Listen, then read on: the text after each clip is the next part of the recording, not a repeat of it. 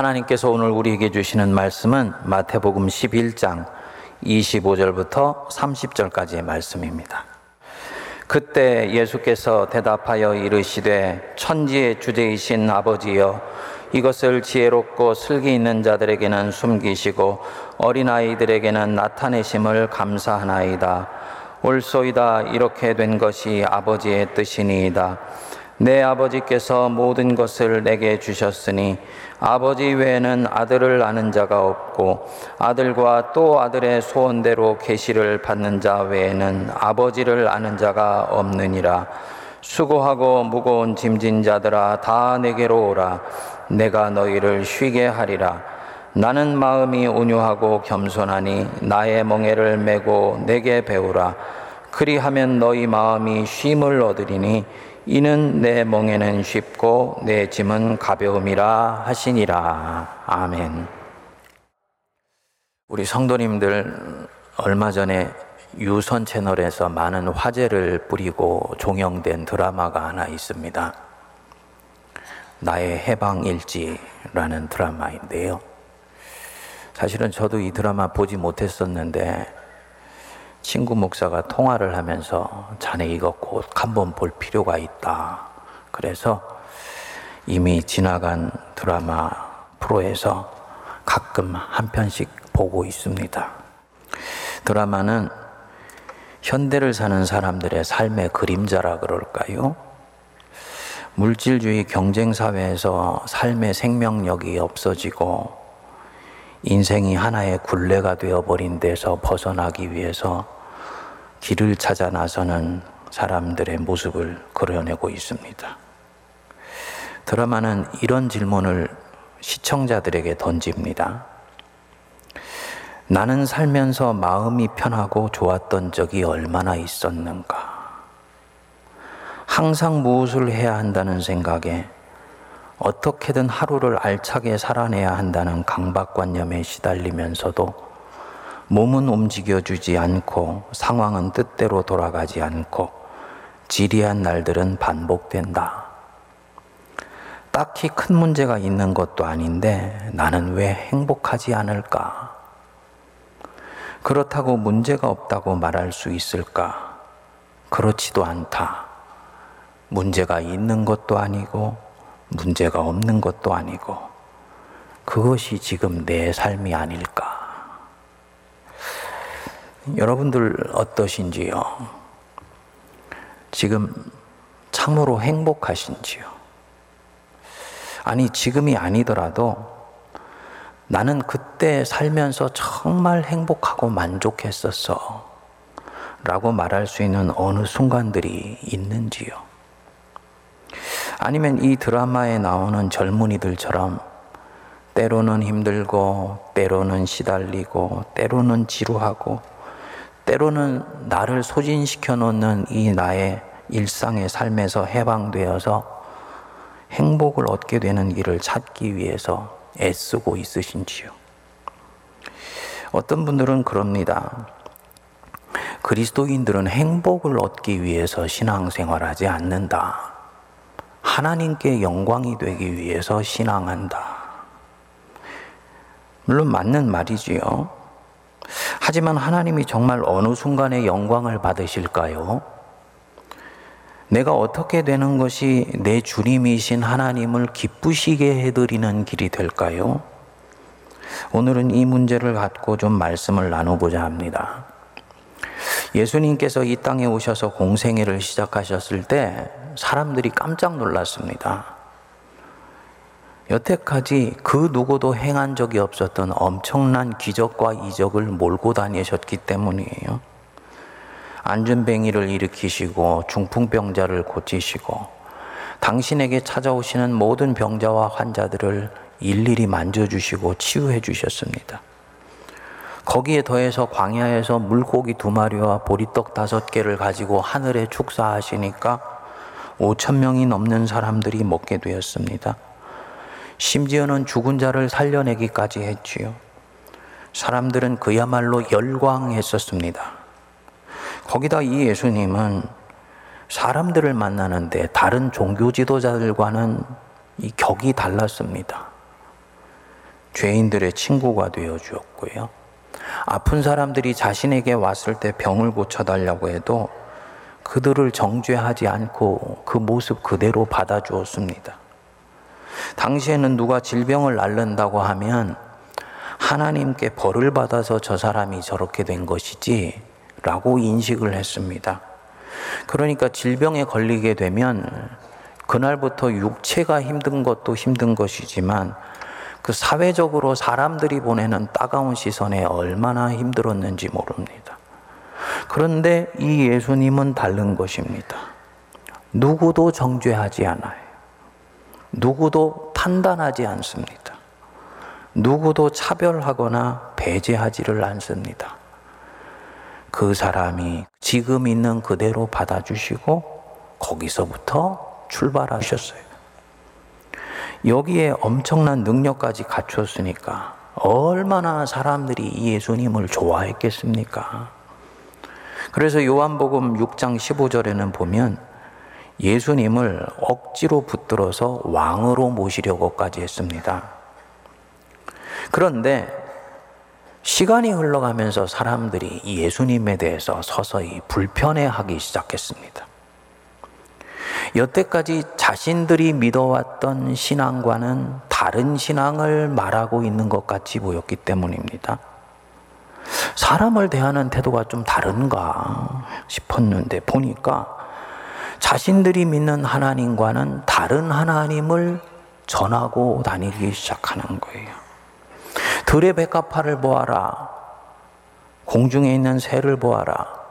길쌈도 하지 아니하고 수고도 하지 아니하지만 천부께서 먹이시지 않느냐. 하물며 너희일까 보냐. 이렇게 말씀을 하시는 거예요.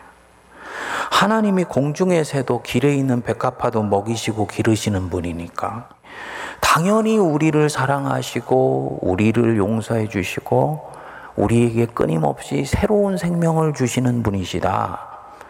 그러니 너희는 인생에 걱정하거나 염려할 필요가 없어. 이 하나님에 대한 이미지가 당시 사람들이 갖고 있었던 하나님상과는 많이 달랐습니다. 거기다가 하나님을 어느 날 보니까 자기 아버지라고 부르네요. 참으로 망령되다. 어떻게 하나님을 자기 아버지라고 부르는가? 이거 신성모독이다. 그랬는데요. 너희는 기도할 때 이렇게 기도해라. 하늘에 계신 우리 아버지요. 어, 자기만 하나님을 아버지라고 부르는 것이 아니고 사람들한테도 하나님을 아버지라고 부르라고 하는 거예요. 지금은 우리가 하나님을 아버지라는 호칭을 쓰는 게 당연해졌을지 모릅니다만 당시로는 엄청나게 충격적인 사건이었습니다. 이스라엘 사람들은 하나님의 이름을 부르지를 않았습니다. 토라를 읽다가 야훼, 여호와라는 이름이 나오면 그 이름을 입 밖으로 내지 않고 옷깃을 여미고 경배를 한 이후에 다음 단어로 넘어갑니다. 하나님은 크고 광대하시고 전능하시고 두렵고 무서운 분이었어요. 그분은 자신들에게서 저 멀리 떨어져 계시면서 늘 자신들을 지켜보시는 그런 분입니다. 그리고 아주 가끔씩 선지자를 통해서만 자신을 드러내시는 분이라고 생각했어요. 그런데 이 하나님이 내 아버지라는 거예요. 아, 신이 아버지이시면 우리는 그의 자녀가 되는 것인데 어떻게 피조물이 창조주의 자녀가 된다는 것이냐. 너무나 충격적이다라고 생각했습니다. 당시의 종교 지도자들은 이런 예수님에 대해서 불편해하는 것을 뛰어넘어서 분노하고 나중에는 혐오하기까지 했습니다. 우리 예수님도 놀라셨어요. 사람들이 당신이 전하는 이 하나님에 대해서 감격할 줄 알았는데 오히려 불편해하는 것을 보고 의아해하시게 되었습니다. 그리고 여기에 또한 하나님의 뜻이 있다는 것을 시간이 지나면서 알아차리세요. 오늘 읽은 본문 이십오 절에 보십시오. 천지의 주재이신 아버지여, 이것을 지혜롭고 슬기 있는 자들에게는 숨기시고 어린아이들에게는 나타내심을 감사하나이다. 하나님 아버지, 이것을 헬라어로는 복수로 되어 있습니다. 이것들을 이지요. 이것들이 뭡니까? 예수님께서 전해주시는 하나님 나라의 진리들이에요. 첫째로는 하나님의 나라가 당신을 통해 임해서 이제 나타나기 시작하는 그 진리들. 하나님은 저 멀리 계신 무서운 하나님이 아니야. 그분은 우리 가까이 계시면서 우리를 사랑하시는 우리의 아버지가 되신다라는 이 놀라운 소식. 그리고 둘째, 이것을 믿는 자는 이제 생명을 얻게 된다. 이 복음이지요. 이런 놀라운 복된 소식을 지혜롭고 슬기 있는 자들에게는 숨기셨나이다. 여기서 이 지혜롭고 슬기 있는 자들은 은유적인 표현입니다. 예수님 보실 때 실제 지혜롭고 슬기 있는 자들이 아니에요. 하나님이 하늘에서 부어주시는 그 지혜로 충만한 자들을 말하는 것이 아니고, 당시에 세상 속에서 아, 저 사람 참 지혜롭고 지식이 많아, 아는 것이 많은 사람이야 라고 생각되는 사람들입니다. 이 사람들에게는 이 복음의 놀라운 소식이 가려져 있다는 얘기죠. 무슨 말씀이겠습니까? 지금 우리로 치면은 하나님은 이런 분이야, 신앙은 이런 것이야, 제사는 이렇게 드려야 해, 안식일 날은 이렇게 지켜야 옳은 것이야, 이런 지혜와 지식으로 꽉 차 있는 사람들은 예수님이 전하는 새로운 진리를 받을 수가 없다는 거지요. 자기 것으로 꽉 차 있기 때문에 새 것이 비집고 들어갈 자리가 없는 것입니다. 지금 우리가 볼 때는 선입견이고 편견이겠지만 당시로 보면 이들은 자신들이 옳다고 생각을 했겠지요. 목회를 해보면 그렇습니다. 아무리 성경에 나오는 대로 말을 해도 한번 그거 아니다 하고 튀겨낸 것은 성도들이 절대로 받아들이지를 않더라고요. 그 중에 아주 가끔씩 아, 내가 틀렸었구나 하고 자기를 부정하고 받아들이는 성도님들이 있습니다. 누구냐? 자기 선입견보다도 하나님 자신을 더 사랑하는 사람들. 당시에는 나는 하나님을 잘 알고 있어 라고 생각한 사람들은 그렇지 않지요. 예수님이 말씀하신 것을 안 받습니다. 주님은 이것을 놓고 이 사람들에게는 계시가 숨겨졌다 라고 말씀을 합니다. 그러면 어떤 사람들에게 이 진리가 나타났냐? 이십오 절 보시면 지혜롭고 슬기 있는 자들에게는 숨기시고 어린아이들에게는 나타내심을 감사하나이다. 이 어린아이 역시 은유적 표현입니다. 나이가 어려서 어린아이가 아닙니다.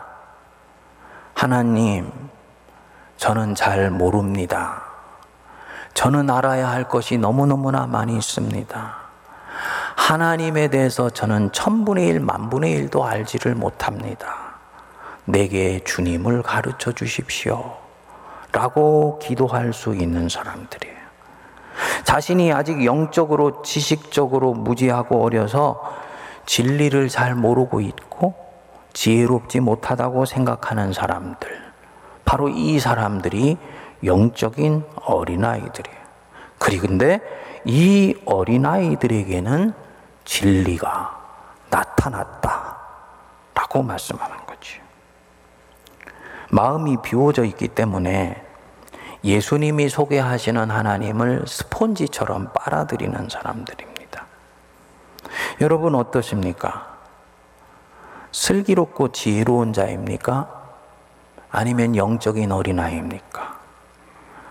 너희가 어린아이와 같이 되지 아니하고는 누구도 천국에 들어가지 못하느니라 말씀하셨어요.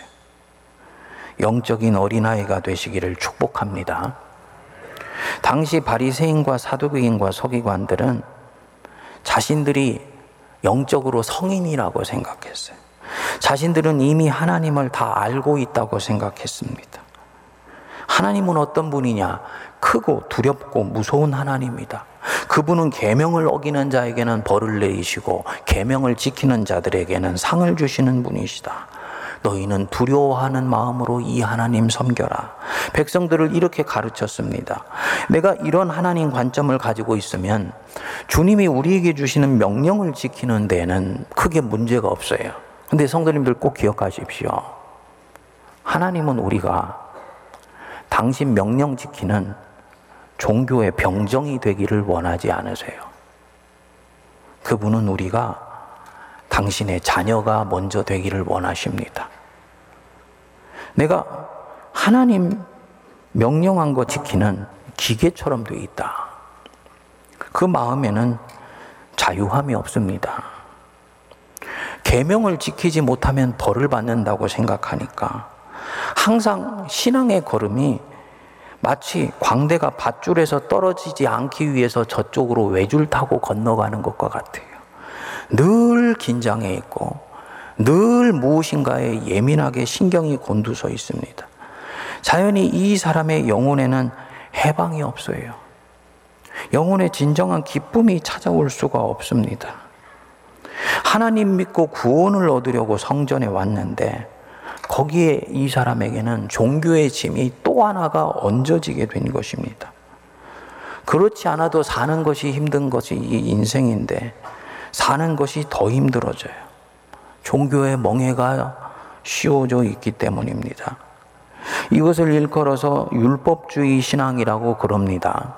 예수님 당시에만 이 율법주의 신앙이 있었던 것이 아니고 예수를 믿고 나서도 대안의 율법주의 신앙으로 신앙생활하는 경우가 있습니다.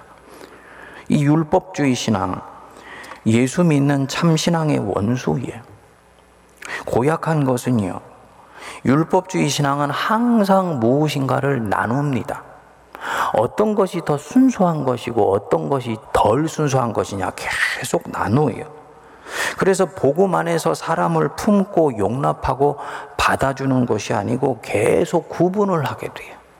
진정으로 살아있는 복음을 내가 받아들이면 이 복음은 내게 어마어마한 영적 자신감을 가져다 줍니다.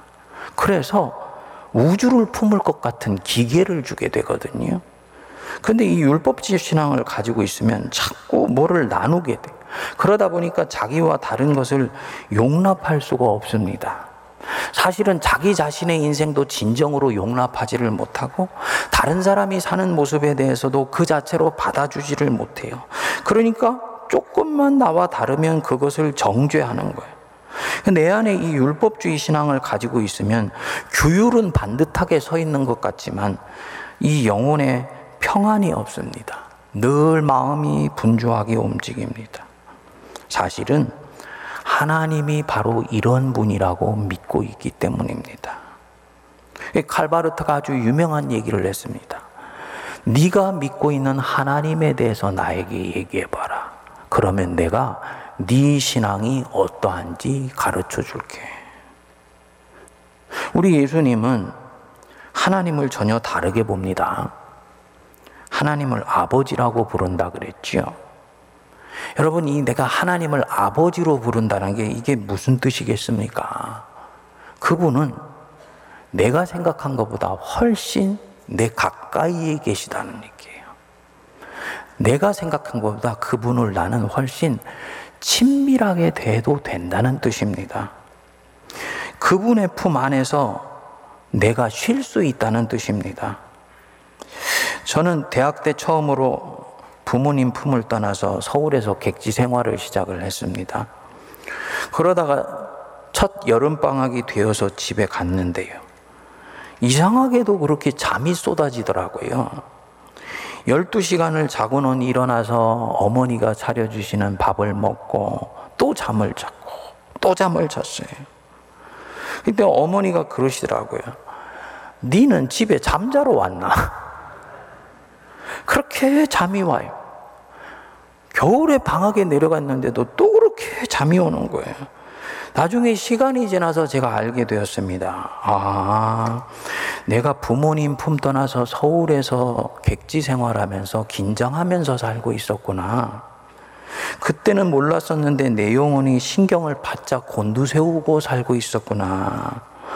그러다가 어릴 적부터 내가 살았던 그곳 어머니 아버지의 품에 안기어서 가니까 긴장을 풀고 영혼이 무장을 해제하고 내가 쓰고 있었던 역할의 마스크, 남들이 내게 입혀주었던 그 갑옷 벗고 내 자신으로서 있게 된 것이구나. 마치 새끼 새가 날아다니다가 자기 둥지로 왔을 때 그 안도감 같은 것이지요. 저만 그런가 했더니 아니더라고요. 어느 노 권사님과 대화를 했는데 나이가 오십이 넘은 자녀도 집에 오면 그렇게 잠을 잔대요. 제가 다 엄마가 편해서 그런 것이구나 생각하니까 그 자는 모습이 그렇게 흐뭇하더랍니다. 그러면서 권사님, 그래, 목사님, 예배 시간에 가끔 졸더라도 이해를 해주세요. 여러분, 아버지 어머니는 이런 분이세요. 본래 육의 아버지 어머니는 아직도 죄의 권세 안에 있기 때문에 나를 그렇게 대하지 않을 수 있어요. 하지만 우리 하나님 아버지는 나의 아버지 중의 아버지시고 내 영혼의 부모님 중의 부모님이세요. 우리를 이해해 주세요. 우리를 있는 그대로 품어주세요. 잘못된 거 찾아내려고 눈을 부라리시고 나를 지켜보시는 분이 아니세요. 잘못하면 벌내리려고 회초리 들고 계시지 않으세요. 잘못한 것 알지만 참아주시고 기다려주세요. 우리를 사랑하십니다. 너무너무나 사랑하시기 때문에 우리를 죄의 권세에서 풀어주시기 위해서 하나밖에 없는 독생자를 우리를 위해 주신 분이십니다. 그런 분이 내 인생의 주인인데, 또 그런 분이 천하를 만드신 하나님이신데 내가 뭘 걱정하고 뭘 염려하겠습니까? 주님이 우리 필요한 것 있으면 결국은 다 그 필요 또한 채워주실 줄 믿습니다. 사도 바울은 이 하나님을 명료하게 알고 있었습니다. 자기 아들을 아끼지 아니하시고 우리 모든 사람을 위하여 내주신 이가 어찌 그 아들과 함께 모든 것을 우리에게 주시지 아니하겠느냐. 우리가 믿는 하나님, 능력 많으신 하나님이고 그 능력 많으신 분이 나를 사랑하신다. 만일에 진정으로 내가 이걸 믿는다면 나는 인생을 정글처럼 서바이벌 게임에서 살아남기 위해서 불안해할 필요가 없는 거지요. 그분은 내 영혼을 자유하게 해주시는 분이에요. 나를 억지로 협박하여서 내 순종을 받아내는 분이 아니세요. 그리스도께서 너희로 자유케 하려고 자유를 주셨으니 그러므로 너희는 종의 멍에를 매지 말아라. 율법의 멍에 매지 마세요. 종교의 멍에 매지 마세요. 주님이 지워주시지도 않은 짐 지고 내가 가겠다고 애쓰지 마세요. 주님이 지워주시는 만큼만 지고 가면 돼요. 그리고 그분은 내 영의 근육의 힘이 어느 정도인지 정확하게 아세요. 절대로 내가 지고 가다가 쓰러질 정도로 짐을 지워주시는 분이 아니에요. 그런데 우리가 예수 믿으면서 주님이 지워주시지 않은 짐까지 자기가 다 지더라고요. 여행을 가려면 이것도 있어야 돼, 저것도 있어야 돼, 이 장비도 가지고 가야 돼, 저 장비도 가지고 가야 돼. 그 인생이라는 여행을 굉장히 터프하게 생각하기 때문입니다. 근데 동네 앞에 내가 산행을 한다고 생각하면 우리는 그런 짐 지고 가지 않지요. 가볍게 떠나지요. 우리 예수님이 바로 그 말씀 하시는 거예요. 너희들 생존을 위해 몸부림치느라고 가지고 있는 니들 인생에 태운 많은 짐이 있냐? 정신적인 짐 그거 지고 있지 않냐? 책임감은 소중하지만 혹시 과도한 책임감을 가지고 너 스스로를 힘들게 하고 있는 것 아니야? 그 무거운 짐 다 내게로 갖고 와라. 내가 너희를 쉬게 할 것이다. 삼십 절에 말씀하지요? 이는 내 멍에는 쉽고 내 짐은 가벼웁니다. 짐을 내려놓게 하지는 않으세요. 부르심이 있기 때문입니다. 하지만 예수님이 지워주시는 짐은 대단히 가볍습니다. 이유가 뭐냐면 예수님을 믿기 시작하면 인생이 가벼워집니다. 이전에는 인생이라는 것은 말로 표현하지 않아서 그렇지 이 나의 해방의 일지에 나오는 이 젊은이들이 느끼는 것처럼 삶은 지루하고 힘들고 고단하고 직장에 가면은 살아남기 위해서 몸부림쳐야 되는 게 인생이라고 생각했습니다.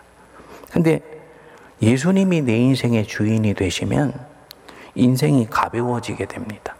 어, 처음에는 어, 인생 살만하네 그랬다가 신앙이 깊어지기 시작하면 아, 삶이라는 것은 창조주가 내게 주신 놀라운 선물이구나. 요 깨닫게 되지요. 그 영혼이 평화를 얻게 되고 안식을 갖게 되면서 기쁨이 찾아오게 됩니다. 이 당시 바리새인과 율법사들이 수고하고 무거운 짐 갖고 내게 와. 하나님은 안식을 주시는 하나님이야. 이렇게 얘기했을 때 어떤 생각을 했을까요? 저거 완전히 인간 중심적인 신앙인데 신앙의 본질은 하나님을 섬기는 것이고 하나님께 영광을 돌리는 것인데 하나님 안에서 쉼을 얻으려니 이런 의문이 찾아오지 않았겠습니까? 마태가 이런 무리의 생각을 아는지 그 바로 십이 장에 가면서 아주 그 유명한 안식일 논쟁을 소개를 합니다. 예수께서 안식일에 밀밭 사이로 가시는데 제자들이 배가 고팠습니다. 그래서 이삭을 잘라 먹었어요. 바리새인들이 예수님 공동체를 뚫어지게 감시하고 있다가 이를 보고 말을 했지요. 당신의 제자들이 안식일에 하지 못할 일을 하나이다. 이 안식일에는 노동을 하면 안 된다는 규정이 있습니다. 지금 제자들이 먹을 것을 얻기 위해서 노동을 한다는 거지요. 예수님이 정면으로 받아치셨습니다. 삼 절 사 절 보시면 예수께서 이르시되 다윗이 자기와 그 함께한 자들이 시장할 때 한 일을 읽지 못하였느냐? 그가 하나님의 전에 들어가서 제사장 외에는 자기나 그 함께한 자들이 먹어서는 안 되는 진설병을 먹지 아니하였느냐? 분명히 다윗과 그의 사람들이 성전에 들어가서 해서는 안 되는 일, 규례를 어기는 일을 한 적이 있다. 하지만 맥락상으로 보면 그치만 그것은 정당한 것이었어. 생명을 위해서 하는 일은 정당하다는 거예요. 종교 규례를 지키는 것보다 하나님이 주신 생명을 자라가게 하기 위해서 하는 일은 소중하다는 뜻입니다. 그러면서 호세아서 육 장 육 절을 인용해서 말씀합니다. 나는 자비를 원하고 제사를 원하지 아니하노라 하신 뜻을 너희가 알았더라면 무죄한 자를 정죄하지 아니하였으리라. 신약뿐만이 아니고 구약의 본질도 하나님의 자비와 사랑이라는 뜻이죠. 그러면서 이 안식일의 의미에 대해서 못을 박으셨습니다. 마가복음 이 장 이십칠 절인데 우리 같이 읽겠습니다. 시작. 안식일이 사람을 위하여 있는 것이요 사람이 안식일을 위하여 있는 것이 아니니 그러므로 인자는 안식일에도 주인이니라. 안식일은 뭐 하는 날이냐? 하나님의 형상으로 지어진 사람이 쉼을 얻고 하나님이 주신 그 생명을 회복하는 날이다. 이 뜻입니다. 당시 하나님에 대해서 선입견을 가진 사람들에게는 이 말씀은 엄청나게 인간중심적 신앙으로 비춰졌을 것입니다. 그런데 사실은 이것이 하나님 중심 신앙이에요. 여러분, 기독교 신앙은 휴머니티, 인간 사랑을 굉장히 중요하게 여깁니다. 이것은 인본주의가 아니에요. 마음을 다하고 정성을 다하고 뜻을 다하고 힘을 다하여 주 너의 하나님을 사랑하며 네 이웃을 네 몸과 같이 사랑하라. 이것이 율법과 선지자의 대강령이니라. 모든 율법과 선지자의 강령을 하나로 모으면 두 개라는 거죠. 하나님 사랑, 인간 사랑. 이 두 축이 기독교 신앙의 핵심입니다. 둘 중에서 어느 하나로 기울어지면 안 되는 거지요. 하나님을 경외하고 경배한다고 하면서 인간의 고통에 대해서는 오히려 점점 둔감해졌다. 지금 내가 문제가 있는 것입니다. 하나님 중심이라고 하는데 인간의 아픔에 대해서는 민감성이 떨어졌다. 이거 기독교적이지 않습니다. 하나님은 인간의 고통에 지금 시선이 가 있는데 그 하나님의 시선이 가 있는 곳에 내 시선이 갈 때 이 사람이 하나님 중심 신앙인데 내 시선은 다른 데 지금 가 있는 것입니다. 한 걸음 더 나가보지요. 다른 사람은 사랑하는데 다른 사람 사랑하느라고 내 자신을 살피고 돌볼 겨를이 없다. 지금 잘못 예수 믿고 있는 것입니다. 다른 사람 행복하게 하기 위해서 살다 보니까 정작 나는 행복하지 않다. 예수 믿는 분 중에 이런 경우들이 많아요. 지금 하나님이 원하시는 것보다 과도하게 자신을 희생하고 있는 것입니다. 여러분, 자신을 돌보고 살피고 쉬고 안식하는 것, 하나님 믿는데 굉장히 중요합니다. 네가 무엇을 하려고 하지 말고 되려고도 하지 말고 여호와 앞에, 하나님 옆에 머물러라. 이 기독교 신앙의 핵심은 행동이 아닙니다. 존재예요. 하나님 옆에 머물러 있으면 된다. 우리 주님 말씀하셨어요. 가지가 포도나무에 붙어 있으면 열매를 많이 맺는다. 하나님 옆에 딱 붙어 있으면 그분이 주시는 이 평안과 안식이 나로 하면 엄청난 창조력과 창의력을 만들어내게 되면서 생의 활력을 가져다 주게 됩니다. 여기에서 주님의 일을 할 수 있는 모든 능력이 나오는데 우리는 주님이 주시지도 않은 명령까지 지키겠다고 내달려가면서 자기 인생을 소진하고 푸석푸석하게 만들어 놓는 거지요. 서두의 질문으로 한번 돌아가 보시지요. 우리는 행복하기 위해서가 아니라 하나님께 영광 돌리기 위해서 신앙한다. 이 말 맞습니까? 맞기도 하고 틀리기도 합니다. 하나님은 분명히 우리 통해서 영광 받으시기 원하세요. 하지만 어떤 때에 하나님이 영광을 받으시냐? 하늘의 아버지는 그 자녀가 어떻게 지금 살고 있을 때 영광을 받으시냐? 자기 자녀가 자기 때문에 힘들어할 때 영광 받으실까요? 아니지요. 자기 자녀가 당신으로 인해서 참된 행복을 얻을 때 하나님은 영광 받으세요. 하나님이 주신 생명을 얻고 그 생명을 풍성히 누리고 있을 때 하나님은 영광 받으세요. 우리 예수님이 오신 목적 분명히 말씀하셨잖아요. 내가 온 것은 양으로 생명을 얻고 더 풍성히 얻게 하려는 것이라. 하나님이 주신 생명이 우리 안에 왕성해질 때 주님은 영광을 받으십니다. 여러분, 기독교는 억압의 종교가 아닙니다. 율법의 종교가 아닙니다. 인생에 지고 있는 짐이 그렇지 않아도 많은데 또 다른 종교의 짐을 지워주는 종교가 아니에요. 물론 우리는 내 인생의 짐을 집니다. 하지만 이 짐은 하나님이 강제로 지어주셨기 때문이 아니에요. 하나님의 사랑에 감동했어요. 어떻게 하면 이 사랑 돌려드릴까 하는 마음이 내 안에서 자원하는 마음으로 일어나요. 하나님이 하시는 일을 보니까 너무너무나 고상하고 위대하고 아름다워요. 그러니까 주님, 나도 주님이 가시는 그 걸음에 참여하는 인생 살고 싶어요. 그래서 내 인생이 고향되고 싶어요. 그래서 기쁨과 자유함으로 하나님 일을 하는 거예요. 물론 사람이기 때문에 이 짐 지고 가는 것이 일 년 삼백육십오 일 평생 기쁘고 즐거운 것만은 아닙니다. 마음의 중심으로는 하지만 깊이 들어가면 영혼의 진정한 평안이 있습니다. 아, 주님이 기뻐하시는 일을 내가 하고 있구나. 이것이 나로 하여금 주님과 함께 계속 짐을 지고 갈 수 있게 만들어요. 억지로 지고 가는 짐과는 차원이 다른 것입니다.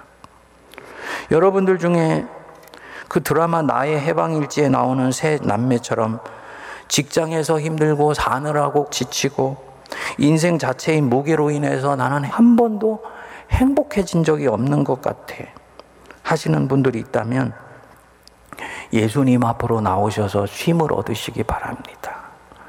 행복이 무엇인지 이때부터 비로소 알게 됩니다. 내 인생을 비로소 진정으로 내가 수용할 수 있게 돼요. 자기의 인생과 화해가 일어났기 때문이에요. 자기 자신을 있는 그대로 용납하고 품기 시작하면서 다른 사람에 대해서도 보채려고 하지 않고 지적질하려고 하지 않고 그 사람이 있는 대로 받아주기 시작합니다. 이 사람의 존재가 이미 천국을 주변에서 만들게 돼요. 그러면서 이 사람 안에 참된 평화가 찾아오게 됩니다. 신앙 안에서 달려오느라고 힘드셨던 분들, 하나님이 지어주신 것보다도 과도하게 내가 짐을 지고 가고 있다.